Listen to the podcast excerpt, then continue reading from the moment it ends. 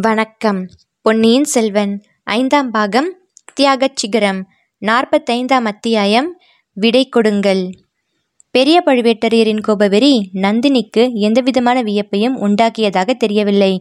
மூன்று ஆண்டு காலமாக அந்த மகாவீரரான முதுகிழவரை அவள் கையில் பிடித்த கயிற்று நுனையில் ஆடும் பாவையைப் போல் ஆட்டி வைத்து கொண்டிருந்தாள். முதன் முதலாக இன்றைக்கு அந்த கயிர் அருந்துவிட்டது ஆட்டி வைத்தபடி ஆடிக்கொண்டிருந்த பாவை உயிரும் சுய அறிவும் பெற்றுவிட்டது. இதை நந்தினி எதிர்பார்த்தவளாக தோன்றியது. இனி அந்த பாவையினால் அவளுக்கு ஆக வேண்டிய காரியமும் ஒன்றுமில்லை. சிறிதும் பதட்டம் காட்டாமல் நந்தினி எழுந்து பெரிய பழுவேட்டரையரின் முன்னால் நமஸ்கரித்தாள். உணர்ச்சி மிகுதியினால் தழுதழுத்த குரலில் அவள் கூறினாள் சுவாமி என்னுடைய வார்த்தைகள் தங்களுக்கு தேனையும் தேவாமிர்தத்தையும் விட இனிப்பதாக பலமுறை சொல்லியிருக்கிறீர்கள்.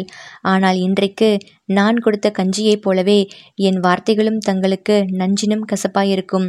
ஆயினும் கருணை கூர்ந்து தங்களிடம் இன்று இறுதி விடைபெறுவதற்கு முன்னால் சில வார்த்தை சொல்ல அனுமதி கொடுங்கள். அருமை கண்மணி என்றும் ஆசை காதலி என்றும் என்னை அழைத்த வாயினால் இன்று பாதகி என்றும் ராட்சசி என்றும் அழைத்தீர்கள். நான் பாதகிதான் ராட்சசிதான். மூன்று வருஷமாக தங்களை வஞ்சித்து ஏமாற்றி வந்தேன். வனாந்தரத்தில் அனாதையாக நின்ற என்னை அழைத்து வந்து அரண்மனையில் வைத்தீர்கள். பேரரசிகளும் இளவரசிகளும் எனக்கு மரியாதை செய்ய பண்ணினீர்கள். தங்கள் உயிருக்குயிரான சின்ன பழுவேட்டரையரிடம் விரோதித்துக் கொள்ளவும் துணிந்தீர்கள். நாட்டு மக்களும் நகர மக்களும் கூறிய பழிச்சொற்களும் பரிகாச பேச்சுக்களும் தாங்கள் என்னிடம் கொண்டிருந்த அபிமானத்தை பாதிக்க முடியவில்லை. இப்படியெல்லாம் என்னிடம் நம்பிக்கை வைத்து இணையில்லா சிறப்புகள் அளித்த தங்களை நான் வஞ்சித்து வந்தேன். அது உண்மைதான். என்னுடைய நோக்கத்தை நிறைவேற்றிக் கொள்வதற்காகவே தங்கள் அரண்மனையில் வசித்து வந்தேன். தங்களுக்கு தெரியாமல் பல காரியங்களை செய்து வந்தேன். சதிகாரர்களுடன் தொடர்பு வைத்துக் கொண்டிருந்தேன். கந்தன்மாறன் பார்த்திபேந்திரன் போன்ற வாலிபர்களின் மதியை மயக்கி அவர்களை என் காரியத்துக்கு உபயோகப்படுத்தி கொண்டேன். ஆனால் ஐயா ஒரே ஒரு காரியத்தில் மட்டும் தங்களை நான் வஞ்சிக்கவில்லை. தங்களை உலகம் அறிய மணந்த நாளிலிருந்து தங்களையே என் பதியாக கொண்டிருந்தேன். தலைமுறை தலைமுறையாக மகாவீரர்களை அளித்து வந்த தங்கள் பழம்பெரும் குலத்துக்கு என்னுடைய ஒழுக்கத் தவறினால் சிறிதும் களங்கம் ஏற்படவில்லை. இனியும் நான் உயிரோடு இருந்தால் அத்தகைய களங்கம் தங்களுக்கு ஒரு நாளும் ஏற்படாது. நந்தினி இது என்ன வார்த்தை சொல்லுகிறாய்? என் குலத்துக்கு ஏற்படக்கூடிய களங்கம் வேறு என்ன இருக்கிறது? ஐயோ என் கையினால் இந்த என் கையினால். அடி பாவி வாள் ஒன்று வைத்திருந்தாயே அது எங்கே? அதனால் என் கையை நீயே வெட்டிவிடு. எனக்கு நீ செய்யக்கூடிய உதவி அது ஒன்றுதான். இல்லை இல்லை வேண்டாம். இந்த கைக்கு இன்னும் ஒரு வேலை இருக்கிறது. மிக முக்கியமான வேலை இருக்கிறது. நான் கூறியதை உண்மை என்று நினைத்து அப்படி ஏதாவது செய்துவிடாதே. சுவாமி அப்படி ஒன்றும் நான் செய்ய மாட்டேன். எத்தனையோ காலமாக நான் பழிமுடிக்க எண்ணியிருந்தவரின் பேரிலேயே அந்த வாளை நான் உபயோகிக்க முடியவில்லை. சமயம் நழுவி போய்விடுமோ என்று நான் பயந்து மதிமருண்டிருந்த நேரத்தில் தாங்கள் என் உதவிக்கு வந்தீர்கள். அடி பாதகி உன் உதவிக்க நான் வந்தேன். என்ன வார்த்தை சொல்கிறாய் சண்டாளி பெண் உரு கொண்ட பேயே இம்மாதிரி நேரமென்று தெரிந்திருந்தால் நான் அங்கு வந்திருக்கவே மாட்டேன். தெய்வமே குள்ளிடுத்து வெள்ளத்திலே நான் முழுகி தத்தளித்த போதே அந்த பாவி யமன் என்னை கொண்டு போயிருக்க கூடாதா? சுவாமி தாங்கள் என் உதவிக்கு வரவில்லை. என் காரியத்தில் தங்களை உதவி செய்யும்படி நான் கோரவும் இல்லை. தாங்கள் சோழ மன்னர் குலத்துக்கு உண்மையாக நடக்கவும் சோழ குலத்தின் சேவையில் உயிரை கொடுக்கவும் பரம்பரையாக உறுதி பூண்ட குலத்தில் வந்தவர். நானோ சோழ குலத்தின் மீது வஞ்சம் தீர்த்து கொள்வதற்காக வந்தவள். ஆகையாலேயே தங்களிடம் என் உண்மை நோக்கத்தை நான் தெரிவிக்கவில்லை. சில சமயம் நான் அவ்விதம் தங்கள் மூலம் என் காரியத்தை நிறைவேற்றிக் கொள்ளலாமா என்று எண்ணியதுண்டு. யோசித்து பாருங்கள் தாங்கள் இன்று ராட்சசி என்றும் பெண்ணுரு கொண்ட பேய் என்றும் அழைக்கும் இந்த பேதையின் முக சௌந்தரியத்தில் கண்ணையும் கருத்தையும் பறிகொடுத்து அமிர்தமாக மதுபானம் செய்தவரைப் போல் மது இழந்து பல தடவை தாங்கள் நின்றதில்லையா? அப்போதெல்லாம் தங்களை கொண்டே என் வஞ்சத்தை தீர்த்து கொண்டால் என்ன என்று நான் எண்ணியதுண்டு. ஆனால் தங்களை அப்படிப்பட்ட துரோக செயல் புரியும்படி செய்து தங்கள் குலத்துக்கு களங்கம் உண்டாக்க நான் விரும்பவில்லை. இதனாலேயே தங்களை கடம்பூரிலிருந்து தஞ்சைக்கு போக செய்வதற்கு நான் அவ்வளவு பாடுபட்டேன். தாங்களும் போனீர்கள். ஆனால் விதியானது தங்களை சமயம் பார்த்து திரும்பி கொண்டு வந்து விட்டது. தாங்களாகவே எனக்கு உதவி செய்ய முன்வரவில்லை. ஆனால் விதியானது தங்களை என் உதவிக்கு நல்ல சமயத்தில் வந்து சேர்த்தது. ஆமையா விதிதான். தங்கள் மனத்தில் என் ஒழுக்கத்தை பற்றி சந்தேகத்தை மூட்டியது. நான் பழி முடிப்பதை தடுப்பது மட்டும் தங்கள் நோக்கமாயிருந்தால் பகிரங்கமாகவே வந்திருப்பீர்கள். நான் ஒழுக்க தவறு செய்து தங்களுக்கு துரோகம் செய்கிறேனா என்று சந்தேகப்பட்டுத்தான் வேஷம் தரித்து ரகசிய வழியில் வந்தீர்கள்.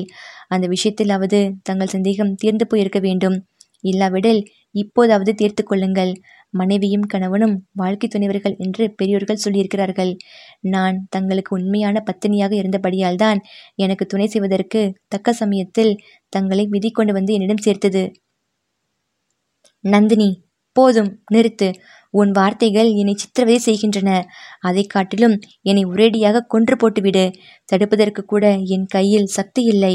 உடம்பிலும் வலிவு இல்லை. வாளினால் கொள்ள உனக்கு தைரியம் இல்லை என்றால் உண்மையாகவே கஞ்சியில் விஷத்தை கலந்து எனக்கு கொடுத்துவிடு. அரசே என்னை மன்னியுங்கள். இல்லை என்னை உங்களால் மன்னிக்க முடியாது. இந்த ஜென்மத்தில் மன்னிக்க இயலாதுதான். ஒன்று சொல்கிறேன் கேளுங்கள். நாம் இருவரும் மறுஜென்மம் எடுத்து இந்த பூமியில் பிறந்தால் அப்போது இந்த பிறவியின் நினைவு ஒன்றும் நமக்கு இராது. நான் தங்களை வஞ்சித்து தங்கள் அரண்மனையில் வாழ்ந்ததும் தங்களுடைய பொக்கிஷத்தின் பொருளை என்னுடைய பழிமுடிக்கும் காரியத்துக்காக உபயோகப்படுத்தியதும் கடைசியாக கடம்பூர் அரண்மனையில் விதிவசத்தினால் நேர்ந்த விளைவும் இவையொன்றும் தங்களுக்கும் நினைவு இராது எனக்கும் நினைவு இராது. இந்த ஜென்மத்தில் தங்களுக்கு நான் செய்த துரோகத்துக்கு அடுத்த ஜென்மத்தில் பரிகாரம் செய்ய விரும்புகிறேன். மறுபிறப்பில் நான் தங்களையே மணப்பேன். தங்களுக்கு உண்மையான வாழ்க்கை துணைவியாக இருப்பேன். இந்த வார்த்தை தான் இனி இந்த உடம்பில் உயிரிருக்கும் வரையில் எல்லா தெய்வங்களிடமும் நான் வேண்டிக் கொள்ளப் போகிறேன். பெரிய பழுவேட்டரையர் இந்த வார்த்தைகளை கேட்டு உடலும் உள்ளமும் நிகழ்ந்து நந்தினி நீ போய்விடு. உடனே இவ்விடம் விட்டு போய்விடு. சிறிது நேரம் நீ இங்கு நின்று பேசிக்கொண்டிருந்தால் என் புத்தியை பெதிலித்துவிடும். என் கடமையை கைவிடும்படி நேரிடும். இவ்வளவு காலமும் உன்னால் இருந்த அனர்த்தங்கள் போதும். இன்னமும் என் புத்தியை சிதறடித்து பித்து பிடிக்கச் செய்யாதே. போய்விடு. இப்போதே போய்விடு என்றார். சுவாமி மன்னியுங்கள். என்னுடன் வந்தவர்களின் யோசனையை நான் கேட்டிருந்தால் இதற்குள்ளே இந்த பச்சை மலையையும் கொல்லி மலையையும் கடந்து கொங்கு நாட்டுக்குள் சென்றிருப்போம். ஆனால் தங்களிடம் பேசி விடைபெற்று கொள்ளாமல் போக எனக்கு மனம் வரவில்லை. கடம்பூர் கோட்டைக்கு வெளியிலே வந்ததும் தாங்கள் மூர்ச்சியடைந்தீர்கள். தங்களை அங்கேயே போட்டுவிட்டு வந்துவிடும்படி அவர்கள் சொன்னார்கள். அதற்கும் நான் சம்மதிக்கவில்லை. அவர்களையே தங்களை தூக்கி சுமந்து கொண்டு வரச் செய்தேன். இரவு பகல் நாங்கள் இடிவிடாமல் நடந்து வந்தும் மூன்று நாள் ஆகிவிட்டது. இங்கே வந்த பிறகும் தங்களை விட்டு போய்விடலாம் என்று சொன்னார்கள். தங்களுக்கு நினைவு வந்த பிறகு சொல்லிக்கொண்டு தான் பிரிந்து வருவேன் என்று பிடிவாதம் பிடித்தேன். அந்த என் எண்ணம் நிறைவிட்டது. தாங்கள் என்னை கொல்ல பார்த்தீர்கள். அதற்கு நியாயம் இருந்தது. ஆனால் விதிவசத்தினால் வேறு விதமாக நடந்துவிட்டது. என் உயிரை வாங்க எண்ணிய தங்களை நான் உயிர்ப்பித்தேன். சற்று முன் என் கையால் கொடுத்த கஞ்சியை விஷம் என்று சொல்லி விட்டிருந்தீர்கள். ஆனால் மூன்று தினங்களாக தாங்கள் நினைவிழந்திருந்த காலத்தில் இந்த கையினாலேதான் தங்கள் வாயில் தண்ணீர் விட்டு காப்பாற்றி வந்தேன். மூன்று ஆண்டு காலம் தாங்கள் எனக்கு தங்கள் அரண்மனையின் பேரரசியாக வைத்து இணையற்ற பெருமை அளித்து வந்தீர்கள். அதற்கு கைமாறு இந்த ஜென்மத்தில் நான் செய்ய முடியாது. என்றாலும் இந்த மூன்று நாள் தங்களுக்கு என் கையினால் பணிவிடை செய்ய கொடுத்து வைத்திருந்தேன். இந்த நினைவு என் உயிர் உள்ள வரையில் எனக்கு திருப்தி அளித்து வரும். போய் வருகிறேன் ஐயா. விடை கொடுங்கள். நந்தினி என்னிடம் ஏன் விடை கேட்கிறாய்? கேட்காமலே போய்விடு. நீ இங்கே தாமதிக்க தாமதிக்க என் புத்தி தடுமாறிக்கொண்டு வரும். ஆம் என்னை மறுபடியும் கொள்ள வேண்டும் என்று தங்களுக்கு தோன்றினாலும் தோன்றிவிடும். சுவாமி தங்கள் கையினால் உயிர் துறக்கும்படி நேர்ந்தால் அதை அடியால் பிறர்க்கரும் பாக்கியமாக கருதுவேன். ஆயினும் முதலில் என்னை கொள்வதற்காகத்தானே தங்கள் மாறுவேடம் பூண்டு வந்தீர்கள்? எதற்காக மாறுவேடம் பூண்டு வந்தேன்? நீ ஏதோ ஒரு காரணம் கூறினாய். உன் ஒழுக்கத்தை சந்தேகித்து உண்மையை கண்டுபிடிக்க வந்தேன் என்று கூறினாய்.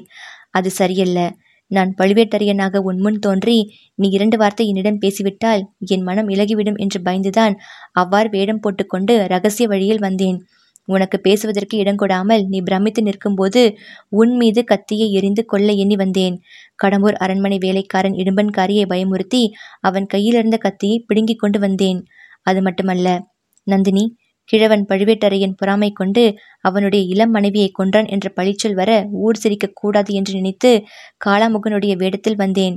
ஆனால் சற்று முன் நீ கூறியது போல் நான் ஒன்று நினைக்க விதி வேறு ஒன்று நினைத்தது. இனி ஒரு தடவை அத்தகைய முயற்சி என்னால் செய்ய முடியாது. ஆகையால் நீ போய்விடு. இதை மட்டும் சொல்லிவிட்டு போ.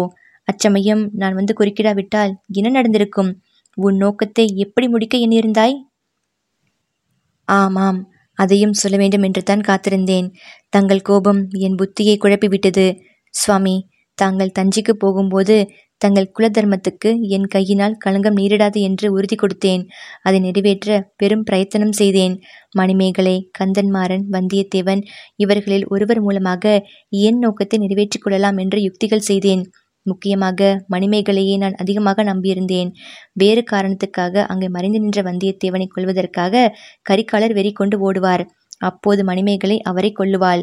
மணிமேகலையின் மேற்குற்றம் சாராமல் இருப்பதற்காக வந்தியத்தேவன் நான் தான் கொன்றேன் என்று ஒப்புக்கொள்வான். அதனால் பழையாறை குந்தவையின் பேரில் என் வஞ்சத்தை தீர்த்து கொண்டதும் ஆகும். இப்படியெல்லாம் திட்டமிட்டிருந்தேன். ஆனால் இதற்கெல்லாம் அவசியம் ஏற்படவே இல்லை. இளவரசர் தம் கையினாலேயே தம் உயிரை மாய்த்து கொண்டார். இல்லை நந்தினி இல்லை. கரிகாலர் தம் உயிரை தாமே மாய்த்து கொள்ளவில்லை. என்னை கூடவா ஏமாற்ற பார்க்கிறாய்? சுவாமி இடும்பன்காரியின் கத்தியை தங்கள் அச்சமயம் எரிந்திராவிட்டால் அடுத்த கணத்தில் கரிகாலர் தம்மைத்தாமே வீரபாண்டியன் வாளினால் மாய்த்து கொண்டிருப்பார். ஆமாம் ஒரு கணம் நான் தாமதித்து வந்திருந்தால் இந்த பெரிய துரோகச் செயலை செய்திருக்க மாட்டேன். அதற்கு மாறாக உன் பேரில் சந்தேகப்பட்டிருப்பேன். நந்தினி விதிப்படி நடந்துவிட்டது. இனி அதை மாற்ற முடியாது. விதி ஒரு விதத்தில் எனக்கும் நல்லது செய்திருக்கிறது. இருவரும் இன்னொரு ஜென்மம் எடுத்தால் நீ என்னையே வாழ்க்கை துணிவனாக கொள்ள விரும்புவதாக கூறினாயே. அதை காட்டிலும் இனிமையான வார்த்தைகள் என் வாழ்நாளில் நான் கேட்டதில்லை உன்னிடம் கூட கேட்டதில்லை. என் ஆவி பிரியும் நேரத்தில் நான் அந்த வார்த்தைகளைத்தான் நினைத்து கொண்டு சாவேன். ஆம் நந்தினி இந்த பிறவியில் இனி நீயும் நானும் சேர்ந்து வாழ்க்கை நடத்த முடியாது. ஆகையால் நீ போய்விடு. போவதற்கு முன்னால் நான் ஆத்திரத்தினால் கொட்டியது போக கஞ்சி மிச்சம் இருந்தால் கொடுத்துவிட்டு போ. கஞ்சி இல்லாவிட்டால் கொஞ்சம் தண்ணீராவது உன் கையினால் கொடுத்துவிட்டு போ என்றார் பழுவேட்டரையர். ஆகட்டும் ஐயா இவ்வளவு கருணை செய்ததற்கு என் உயிருள்ள வரைக்கும் நன்றி செலுத்துவேன் என்று நந்தினி கூறிவிட்டு அடுப்பிலிருந்து கஞ்சி எடுத்து வரச் சென்றாள். ஆழ்வார்க்கடியான் அந்த சமயம் பார்த்து குகையிலிருந்து நழுவிச் செல்ல நினைத்தான். தெரிந்து கொள்ள விரும்பியதெல்லாம் அவன் தெரிந்து கொண்டு விட்டான். இனி அங்கிருப்பதில் உபயோகம் இல்லை. அபாயமும் உண்டு. இனிமேல் செய்ய வேண்டியதென்ன என்பதை பற்றி வெளியிலே போய் யோசித்துக் கொள்ளலாம் என்று எண்ணிக்கொண்டே வெளியேறினான்.